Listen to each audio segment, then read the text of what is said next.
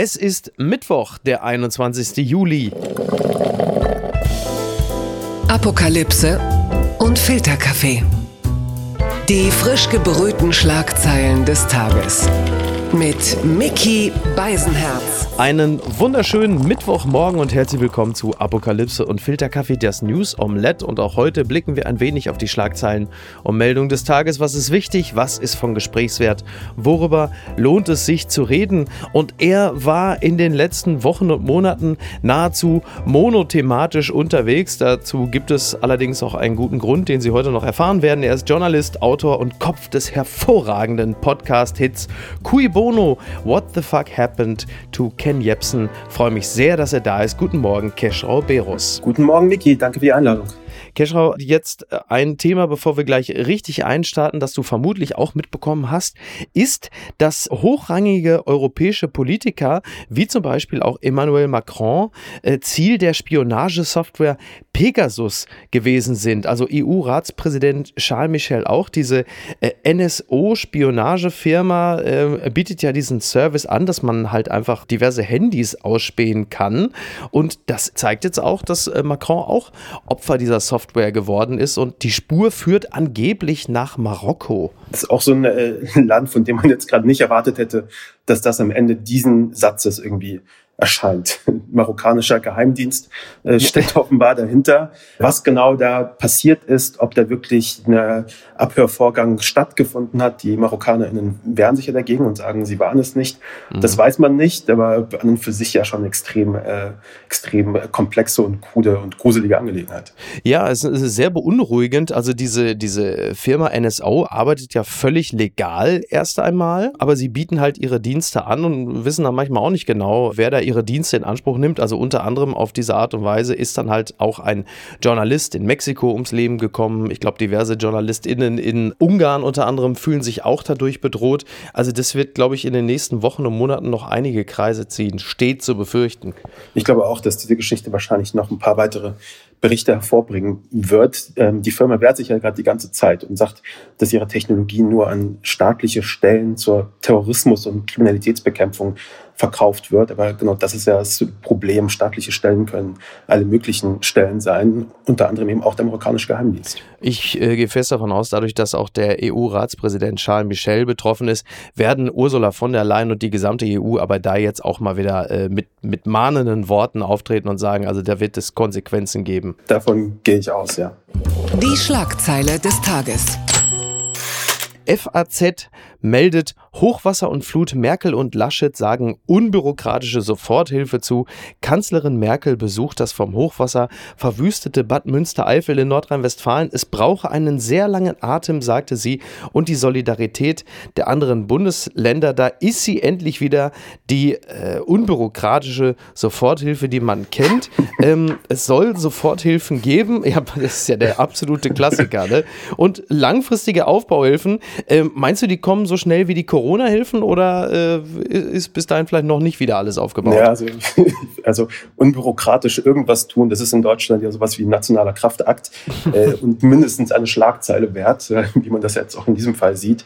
Ich meine, das ist natürlich eine absolute Mindestvoraussetzung, was jetzt getan werden muss, dass man unbürokratisch den Leuten hilft und dass ihnen unbürokratisch irgendwie Gelder auch äh, zugekommen werden. Ich meine, das wird wahrscheinlich wieder irgendwann Leaks geben mit 30-seitigen Formularen, die Leute ausfüllen mussten. Aber ich hoffe, dass sie da jetzt Wort hält, dass die Regierung Wort hält, dass die NRW-Landesregierung Wort hält. Laschet hat ja auch schon Hilfe zugesichert und dass das möglichst schnell passiert äh, in dieser Katastrophe. Hm, zumal ja äh, es ja auch ruchbar geworden ist, dass die Länder wie zum Beispiel NRW, aber auch Bayern sogar noch verschärft, ihre Hilfen für Opfer von Katastrophen und, und deren Schäden ja drastisch runtergefahren haben.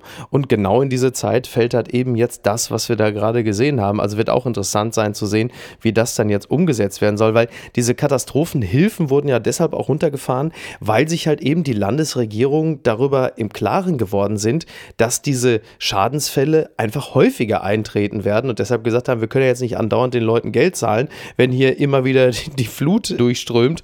Und genau den Fall haben wir jetzt gerade. Aber der Fokus ist halt äh, so extrem drauf, weil das Ganze natürlich auch in einer Dimension stattgefunden hat, die so vermutlich auch niemand geahnt hat und auch offensichtlich, was die Warnung angeht, entsprechend dann auch nicht agiert hat. Das ist ja auch noch so ein Thema. Da hat die Bundesregierung und auch die, und auch die jeweiligen Landesregierungen ausreichend gewarnt, die Bevölkerung vor dem, was da kommen würde. Ich habe den Eindruck, dass äh, gerade auch die Politik in so einer Schockstarre sich befindet, weil diese Bilder, die da uns äh, gerade irgendwie erreichen, auch sie in dieser Vehemenz absolut schockiert. Und ähm, ich hoffe, dass sich da jetzt darauf folgend tatsächlich auch irgendetwas bewegt. Ja, Markus Söder, ja, mhm. der, äh, ich glaube, schon Tage vorher beim Manufaktum sich schon mal ein paar Gummistiefel äh, rausgelegt hat im Warenkorb, der hatte ja dann endlich, also es ist natürlich sehr zynisch, aber ich sage es trotzdem, hatte natürlich die, endlich die Gelegenheit, dann doch auch noch irgendwie in Erscheinung zu treten. Und der sagte dann ja, schauen Sie, was wir jetzt brauchen, das ist ein Klimaruck der durch Deutschland geht. Also du merkst, er wollte wieder Bundeskanzler spielen. Er war wieder im achten Monat bedeutungsschwanger und gebar dann mhm. diesen Satz.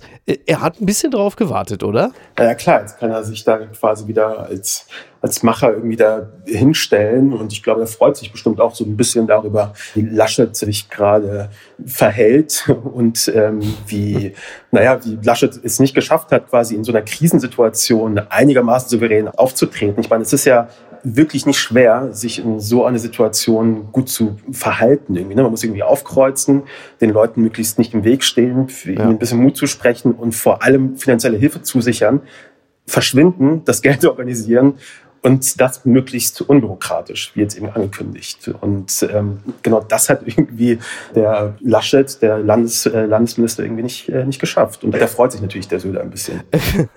ja, wobei ich glaube, mittlerweile sagt Söder, weißt du was, ich kann mich jetzt auch nicht jeden Tag freuen, äh, wenn, wenn Laschet mal was falsch macht. Ich freue mich jetzt einfach nur noch jeden zweiten Tag. Ich muss mich auch noch um andere Sachen kümmern. Merkel war ja dann halt eben auch da und sie hat ihn nicht an die mhm. Hand genommen. Ja, das war ja auch aufgrund der körperlichen Konstitution von Laschet auch nicht unbedingt zwingend nötig. Aber ich glaube schon, dass sie gesagt hat, Armin, komm mal hier an meine Seite. Guck mal, du bleibst jetzt einfach schön neben mir. Da ist die Kamera. Guck einfach wie ich, da machst du nichts falsch. Insofern ist dieser Tag, was die Repräsentanz angeht, äh, ganz gut gelaufen.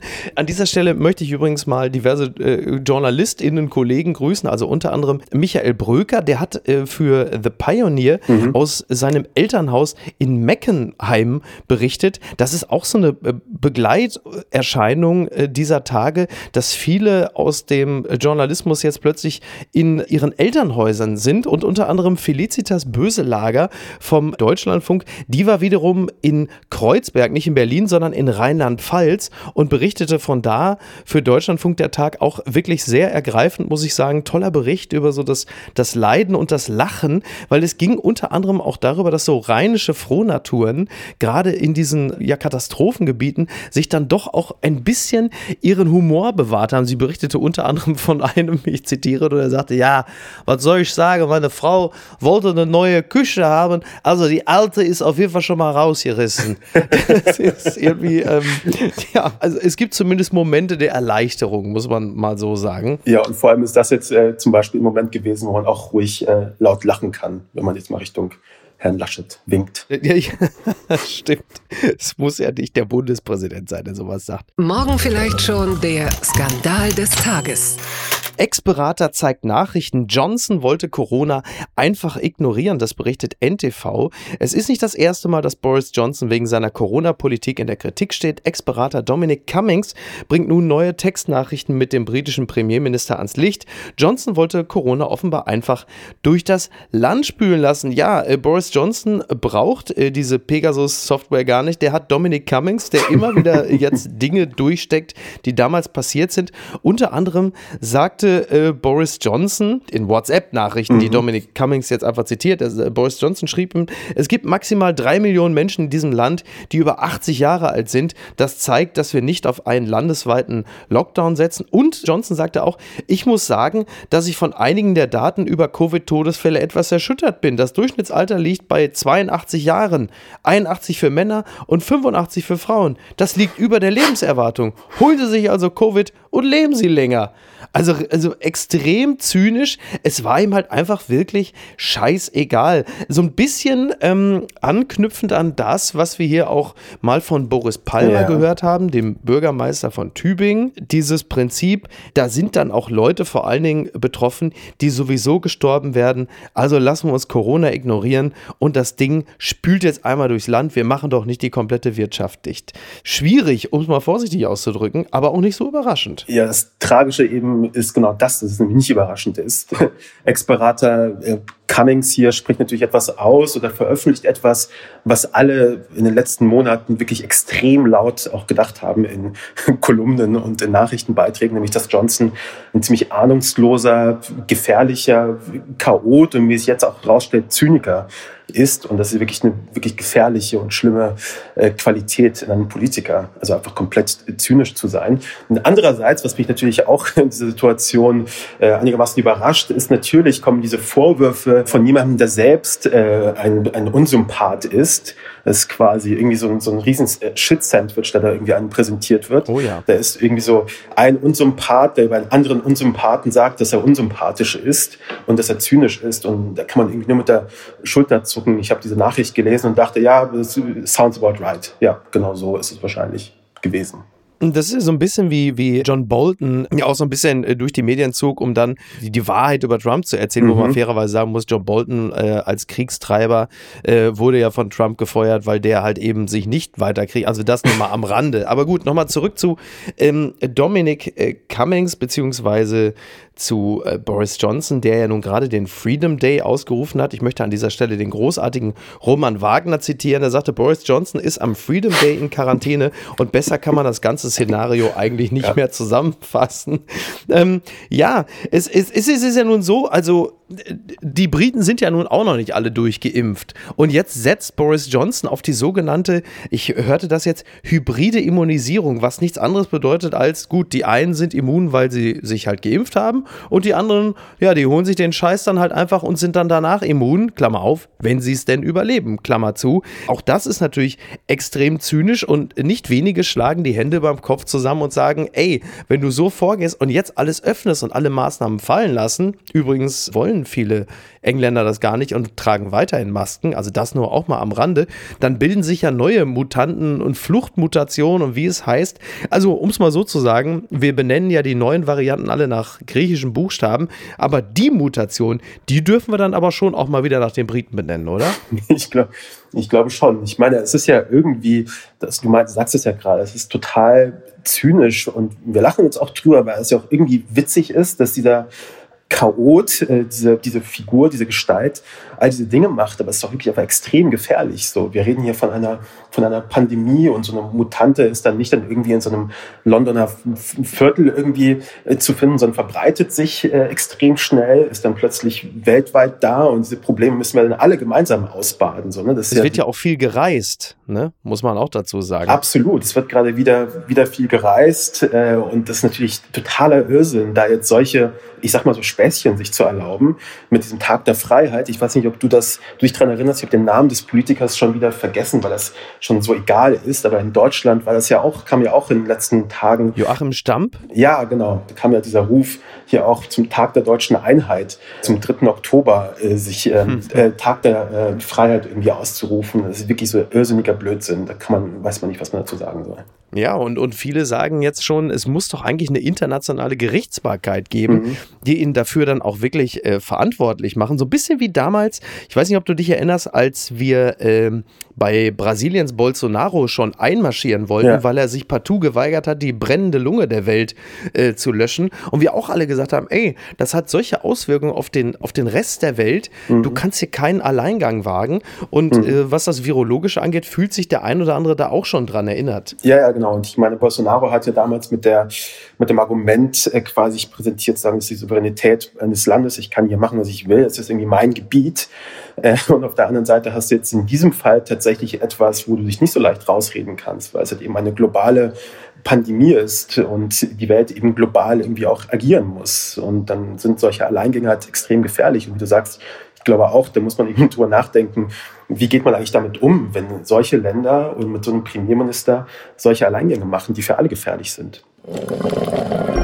Und das bringt mich zu unserem heutigen Partner Calm. Eine der wirkungsvollsten Möglichkeiten, die Gesundheit und Zufriedenheit zu steigern, ist ein guter Nachtschlaf. Doch wenn sich deine tägliche Routine verändert, kann es schwieriger sein, ein- und durchzuschlafen. Es kann auch daran liegen, dass man zum Beispiel während einer Rede des Bundespräsidenten gelacht hat oder weil man andauernd Podcast produziert. Naja, wie auch immer. Hier kommt Calm ins Spiel, die App, die zur Förderung von Stressabbau und einem guten Schlaf entwickelt wurde. Wenn du Ängste abbaust, aufbaust und deinen Schlaf verbesserst, wirkt sich das auf alle Lebensbereiche positiv aus. Calm beinhaltet eine Programmbibliothek für einen gesunden Schlaf, Klangwelten, geführte Meditation, über 100 Schlafgeschichten und extra für Apokalypse und Filterkaffee-ZuhörerInnen gibt es das hier, wenn ihr auf calm.com, also c-a-l-m.com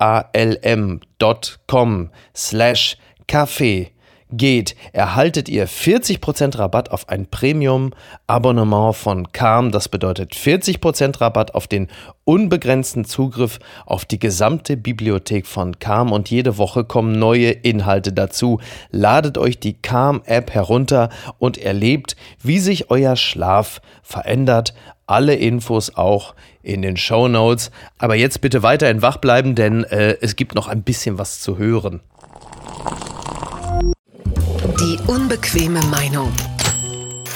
Zitiere ich aus der Mopo, genuin deutsches Volk, Aufregung um Hamburger CDU-Politiker, Aufregung um Hamburgs CDU-Innenpolitik-Experten auf einer Podiumsdiskussion spricht Christoph de Vries von einem genuin deutschen Volk und begründet damit, warum Deutschland seiner Meinung nach kein Einwanderungsland sein könne. Die Empörung ist groß. Dieser Abend, diese Podiumsdiskussion war bereits am 5. Juli, aber wie das halt äh, heutzutage so ist, erst äh, Wochen später geht dann plötzlich dieser Ausschnitt durchs Netz und da sitzt der Mann und sagt unter anderem so etwas wie Deutschland ist kein Einwanderungsland, einfach deshalb, weil es ein genuin deutsches Volk gibt, anders als die USA oder Australien, die rein aus eingewanderten Volksgruppen gebildet seien. Deutschland hingegen sei nur ein Zuwanderungsland. So, sagt der Mann. Und wie so häufig ist die Aufregung nicht gering. Die Aufregung ist nicht gering, weil natürlich dieser O-Ton halt natürlich einfach völkischer Unsinn ist. Ne? Also es ist so, so ein Kommentar, wo sich die neuen Rechten irgendwie äh, in die Hände klatschen und das irgendwie wunderbar finden. Ähm, De Vries hat sich ja inzwischen ja auch geäußert, relativ ausführlich auf Facebook und hat versucht, das ein bisschen einzuordnen und zu sagen, so habe ich das nicht gemeint mhm. und so war das doch nicht gedacht. Genau. Und irgendwie denkt man sich dann bei, bei so einer Mitteilung dann irgendwann, ja, dann sag's doch irgendwie nicht so, wenn du es nicht so gemeint hast. Ich meine, das sind ja irgendwie erwachsene Leute, die da sitzen und er redet von einem genuinen deutschen Volk, redet übrigens auch Quatsch über die USA und sagt, das sei irgendwie rein aus eingewanderten Volksgruppen gebildet. Das ist natürlich nachweislich Unsinn. Klar. Das kann man natürlich nur sagen, wenn man die indigene Bevölkerung der USA ignoriert und wie sie gewalttätig unterdrückt und verdrängt wurde. Also das allein an sich ist schon irgendwie Quatsch. Und dann muss man das ja auch noch sehen in, diesem, äh, in dieser Reihe von Verfehlungen, die gerade aus der CDU rauskommen. Wir haben ja vor ein paar Tagen oder heute war das noch, hat sich Philipp Amthor auch noch geäußert, mhm, äh, genau. zu seinem Foto mit, mit so zwei mutmaßlichen Nazis, von denen er auch nicht wusste, dass die Nazis waren. Da gibt es auch also wieder irgendwie so eine Entschuldigung und wir brauchen jetzt noch eine dritte Mitteilung, dann haben wir irgendwie so einen Nazi-Hattrick bei der äh, CDU irgendwo erreicht. Also irgendwie sind diese Ausreden so langsam auch irgendwie langweilig einfach. Dann kann, drückt euch halt anders aus oder handelt vorsichtiger. So, ihr seid ja nicht irgendwelche Kinder. So, also ich finde das wirklich äh, so langsam nervt. So. Ja, total. Also das Hochwasser ist weg, lediglich die CDU bleibt immer noch knietief in der braunen Brühe. Mhm. Ähm, da, da, da, das summiert sich halt ein bisschen. Ne? De Vries hat sich bei Facebook geäußert, er hat das ein bisschen äh, versucht einzuordnen. Gleichwohl bleibt in der Tat immer die Frage, warum man es nicht schafft, auf der Bühne das schon mal deutlich zu machen. Da hat man ja äh, meistens ja auch noch mal ein bisschen mehr Gelegenheit, Dinge auszuführen, als jetzt bei Twitter oder Facebook. Und Amtor hat halt neben diesen zwei äh, Neonazis gestanden und der eine trägt eben dieses Shirt, da steht dann drauf Solidarität mit Ursula Haverbeck, eine inhaftierte und bekannte Holocaust-Leugnerin, auch so ein Idol für Neonazis. Und Amtor will halt eben nicht gewusst haben, dass die beiden Neonazis sind, weil er das Shirt halt nicht bemerkt hat. Mhm. Und ähm, ihm ist aber auch nicht aufgefallen, dass der Typ halt einfach einen Hardcore-Scheitel hat und so einen schmalen Bart. Also das, da hätte man es vielleicht auch dran erkennen können. Mhm. Um Amtor jetzt mal kurz die Hand zu reichen, klar, nicht jeder weiß, äh, mit wem er sich da fotografieren lässt. Als Politiker gehst du da auch rum oder machst du mal hier ein Foto, machst mal da ein Foto. Andererseits, wenn so ein Typ so aussieht und der andere hatte ja auch so die klassische, ne, so, so ein Lonsdale-Shirt und so, und du bist im Innenausschuss. Mhm. So, der Mann ist ja Jurist, der ist im Innenausschuss, der will vielleicht irgendwann mal Innenminister werden oder vielleicht beim Verfassungsschutz arbeiten, dann muss man doch ein bisschen mehr Urteilsvermögen haben und sich ein bisschen genauer umgucken, wer da auf diesem, ich zitiere nur, Boca Pferdefestival rumrennt. Das macht mich dann auch so ein bisschen besorgt, weil ich denke, ja, aber hallo, also ein bisschen genauer hingucken kann man dann schon. Also Urteilsvermögen ist ja wirklich tatsächlich das Wort der Stunde einfach. Und äh, wenn es irgendwie zwei Typen gibt, die Red Flag schreien, sind das irgendwie die zwei gewesen. Und da hätte einfach Amtor das irgendwie sehen sehen müssen einfach und da entsprechend reagieren müssen. Das hat er nicht. Und dieses Urteilsvermögen zieht sich irgendwie so eine rote Linie gerade hier bei diesem Gespräch ja so ein bisschen. Auch bei Johnson habe ich mir irgendwie vorhin gedacht, so warum weiß so jemand nicht, dass er sowas, also selbst wenn er sowas denkt, hat nicht über WhatsApp schreiben darf. Mhm. So auch. Ne? Ist, irgendwie ist das total, total irrsinnig, ja. solche Sachen schwarz auf weiß irgendwelchen Leuten zuzuschicken. Das ist wie jetzt, wenn man irgendwie Nacktfotos von sich da rumschickt. Das machst halt einfach nicht. Das kommt halt irgendwann raus und dann hast du es irgendwie schwarz auf weiß. Wie? Was? Moment mal, wieso macht man das nicht oder was? Was ist denn jetzt los hier? was ist denn? Das muss ich ja, warum erfahre ich das erst mit 44? Ja, Breaking News. Ne? Breaking News. Mist. Ganz weit vorne. Noch ein Milliardär hebt ab. Bezos nach Weltraumflug wieder auf der Erde gelandet. Das meldet der Tagesspiegel. Amazon-Gründer Jeff Bezos ist nach einem Kurzausflug ins Weltall wieder sicher auf der Erde gelandet. Der 57-Jährige hatte am Dienstag an Bord des Raumschiffs New Shepard seiner Firma Blue Origin vom US-Bundesstaat Texas aus abgehoben, wie auf einer Live-Übertragung des Unternehmens zu sehen war. Ja, ich denke, äh, deshalb trug er auch diesen überdimensionierten Cowboy-Hut.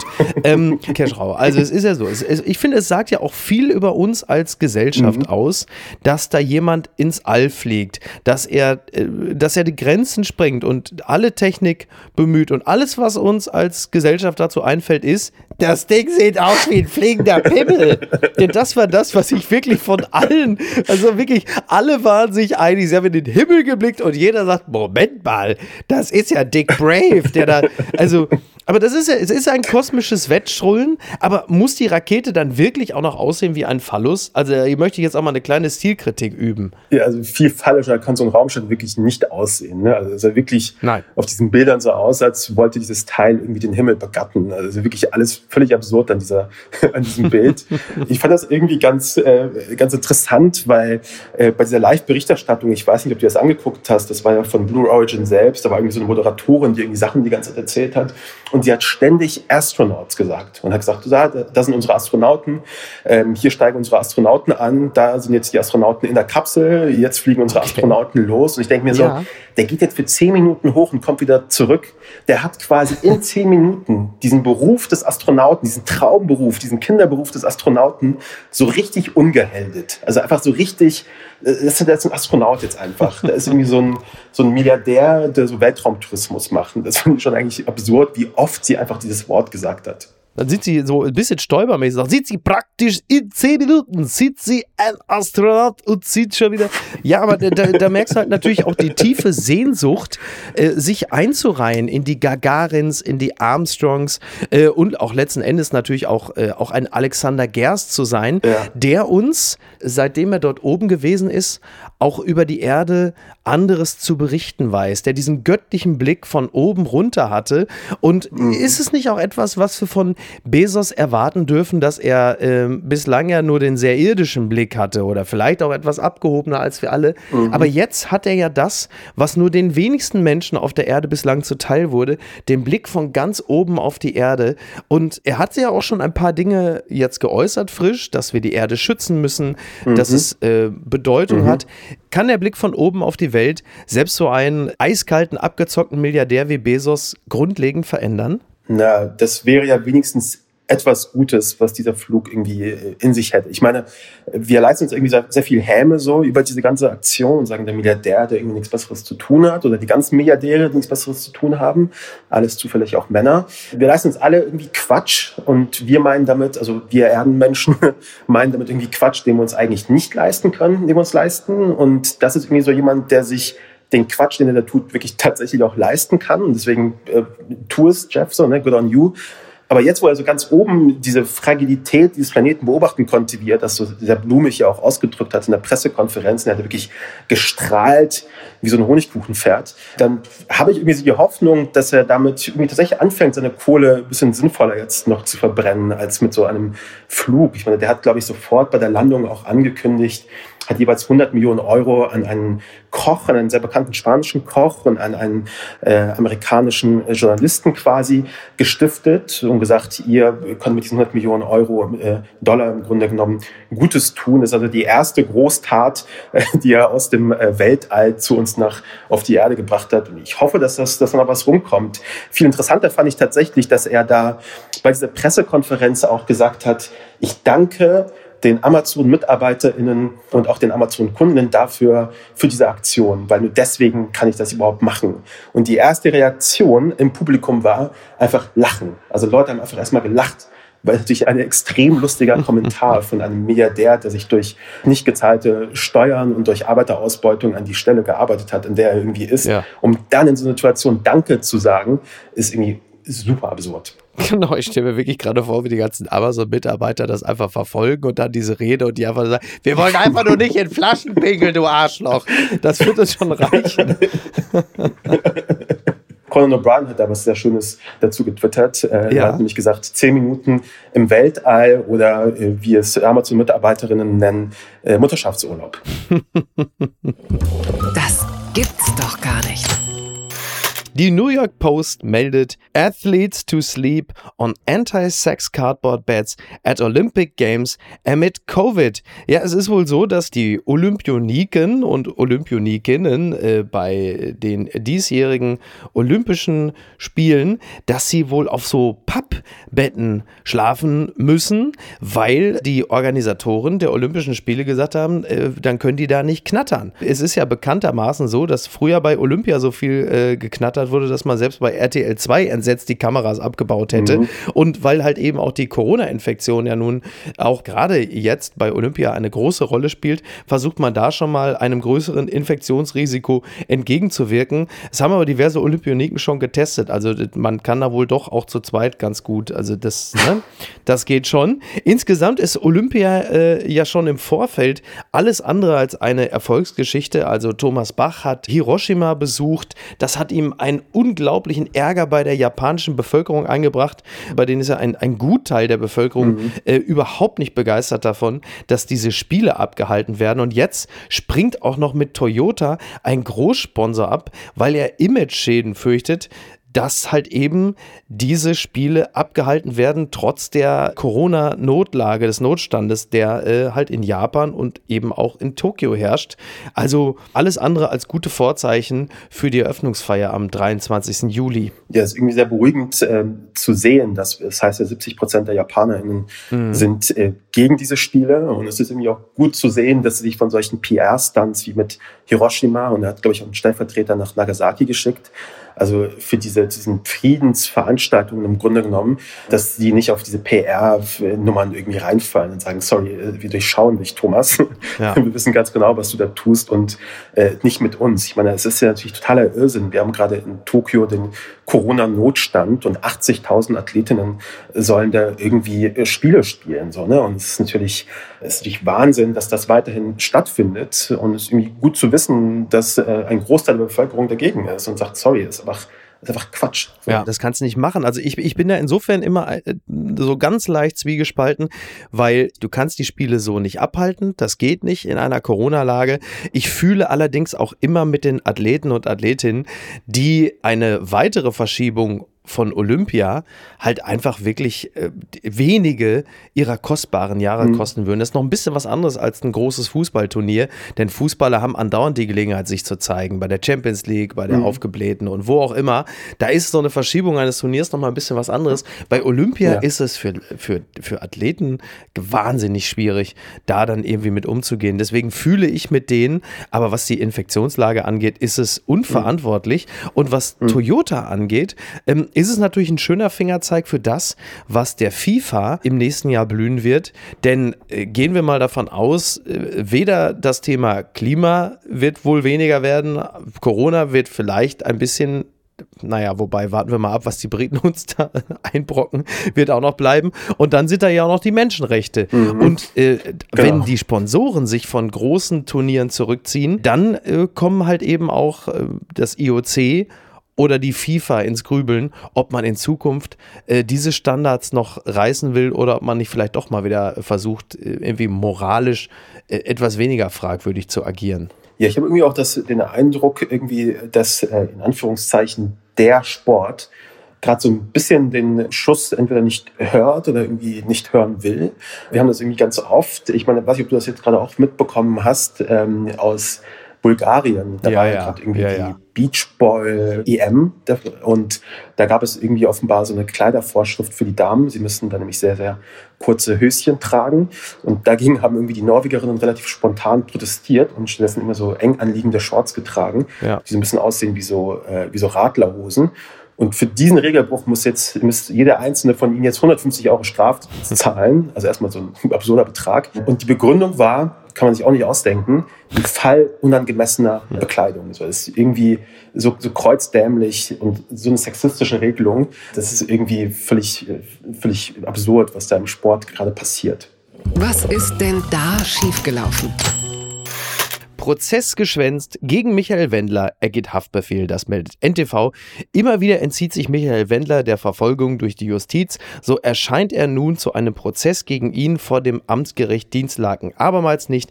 Die Richterin hat dafür wenig Verständnis und greift durch mit einem Haftbefehl für den Sänger. Ja, es ist so, dass es in diesem Verfahren um den Vorwurf der Beihilfe zum Vereiteln einer Zwangsvollstreckung in Tateinheit mit Bankrott in zwei Fällen geht. Bei der Verhandlung wäre ein persönliches Erscheinen, wenn das angezeigt gewesen, doch der Sänger glänzte durch Abwesenheit. Also es ist halt eben nicht so, dass er da vor Gericht stand, weil er jetzt irgendwie äh, auch Antisemitismus verbreitet und äh, irgendwelche Verschwörungserzählungen, sondern es geht am Ende um Geld. So, es geht halt einfach mal wieder um Geld. Natürlich. Äh, und und äh, Insolvenzverschleppung.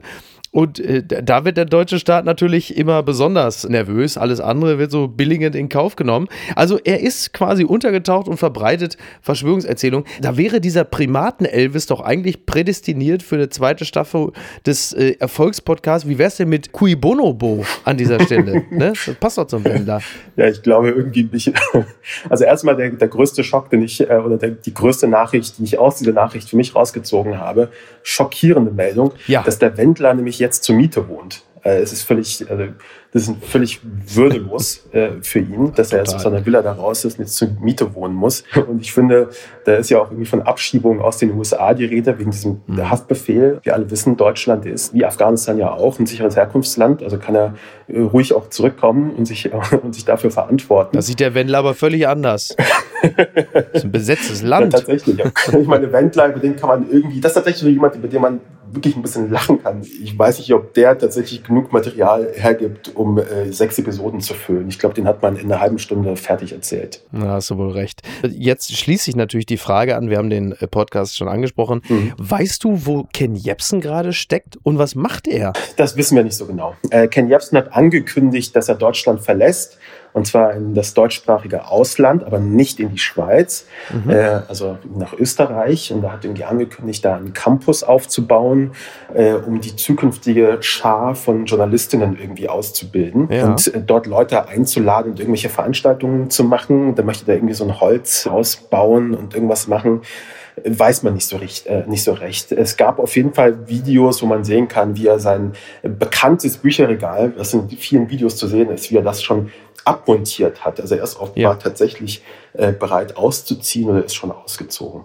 Was war eigentlich bei der Recherche zu Cui Bono das Schockierendste? Das Schockierendste für mich war tatsächlich, äh, wie früh das Ganze begann, also wie früh Jepsen tatsächlich mit seinen Verschwörungserzählungen begann. Ich kannte den vorher ja nicht. Ich habe den auch erst mit Beginn der Recherche irgendwie kennengelernt, weil er irgendwie eine Figur war, die bei den Demonstrationen, bei den Anti-Corona-Maßnahmen, Demonstrationen aufgetreten ist und Tobi Baukage hier von, von Studio Bummens, den kennst du ja auch sehr gut, der mhm. hatte das irgendwie angebracht und meinte, das ist doch ein interessanter Typ. Und wir haben uns das dann quasi angeguckt und was mich dann tatsächlich überrascht hat, ist, dass er schon zu seiner Zeit im öffentlich-rechtlichen Radio, also als er seine äh, Sendung beim RBB hatte, dass er da schon ziemlich gefährlichen Unsinn verbreitet hat, dass er da schon über 9-11 als einen Inside-Job gesprochen hat, dass er da schon, weil er hat ja ein sehr junges Publikum, muss man sagen, davon abgeraten hat, wählen zu gehen, ja. weil äh, wer wählen geht, der fällt auf Wahlplakate rein und das sei eine Phishing-Mail und so.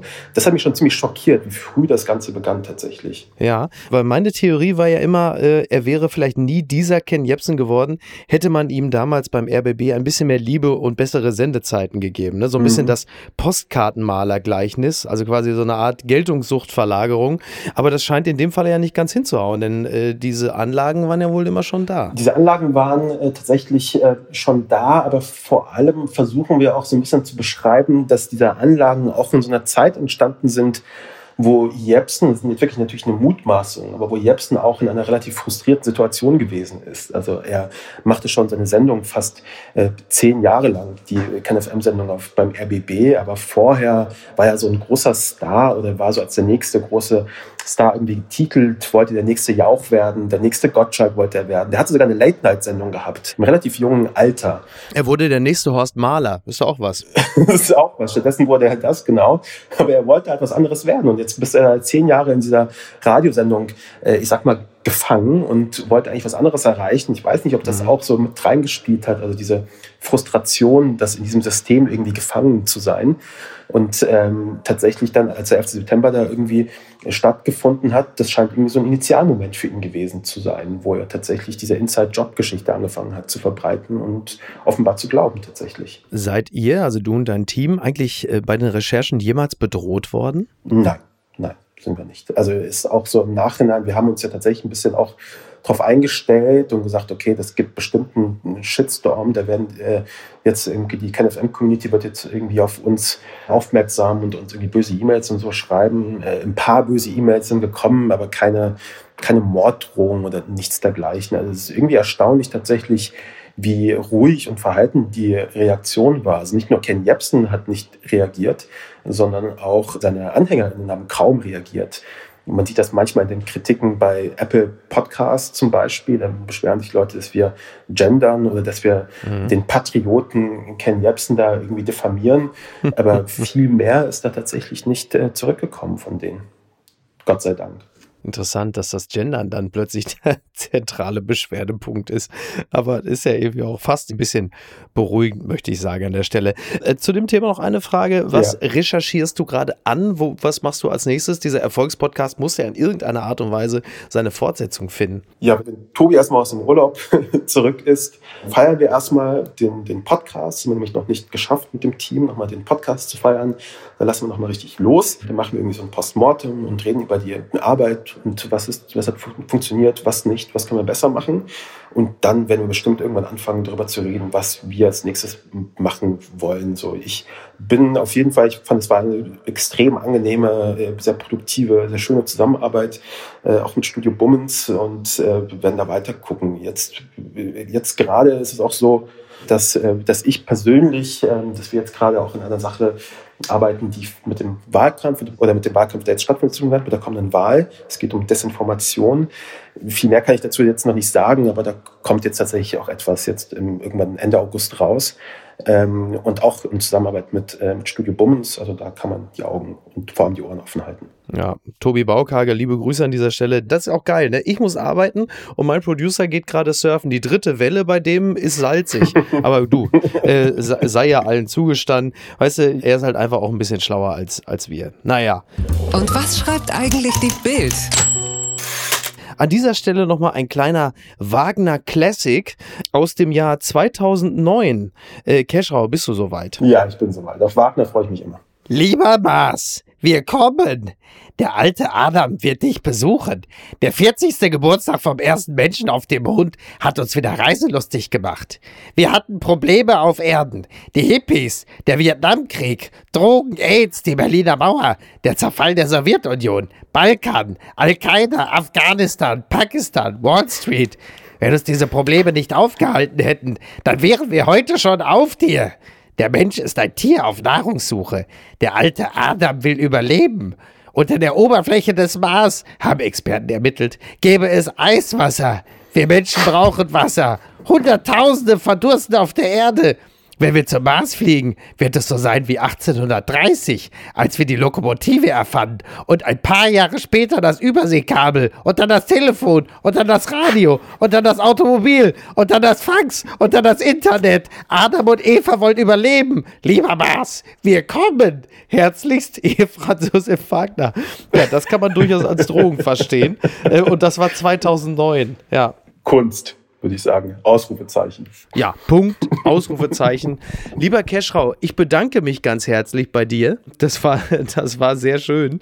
Und vielen Dank auch für die interessanten Einblicke nochmal in deine Arbeit bei Cui Bono, ein Podcast, den man übrigens immer noch hören kann. Kann man immer noch hören. Ich äh, danke dir, Miki, und ich möchte die Gelegenheit auch nutzen, hier irgendwie dir und Niki zu danken für die äh, Unterstützung, die ihr auch diesem Podcast auch zugestanden habt äh, und auch sehr früh und irgendwie darauf aufmerksam gemacht habt. Danke von mir und auch dem, äh, dem gesamten Cui Bono-Team. Das war wirklich alles äh, sehr, sehr nett. Sehr gerne, sehr gerne.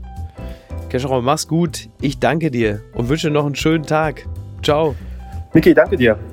Schönen Abend. Apokalypse und Filtercafé ist eine Studio Bummens Produktion mit freundlicher Unterstützung der Florida Entertainment. Redaktion Niki Hassania. Produktion Laura Pohl.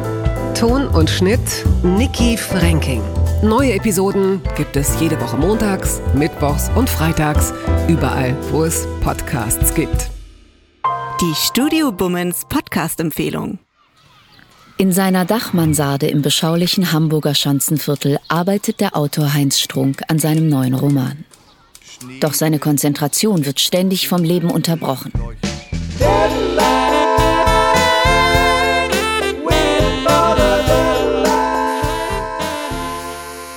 Olli Schulz, Grüß, grüß, Herr Nachbar. Ich habe den Transponder für unsere Mülltonnen verlegt. Können Sie mir Ihren borgen?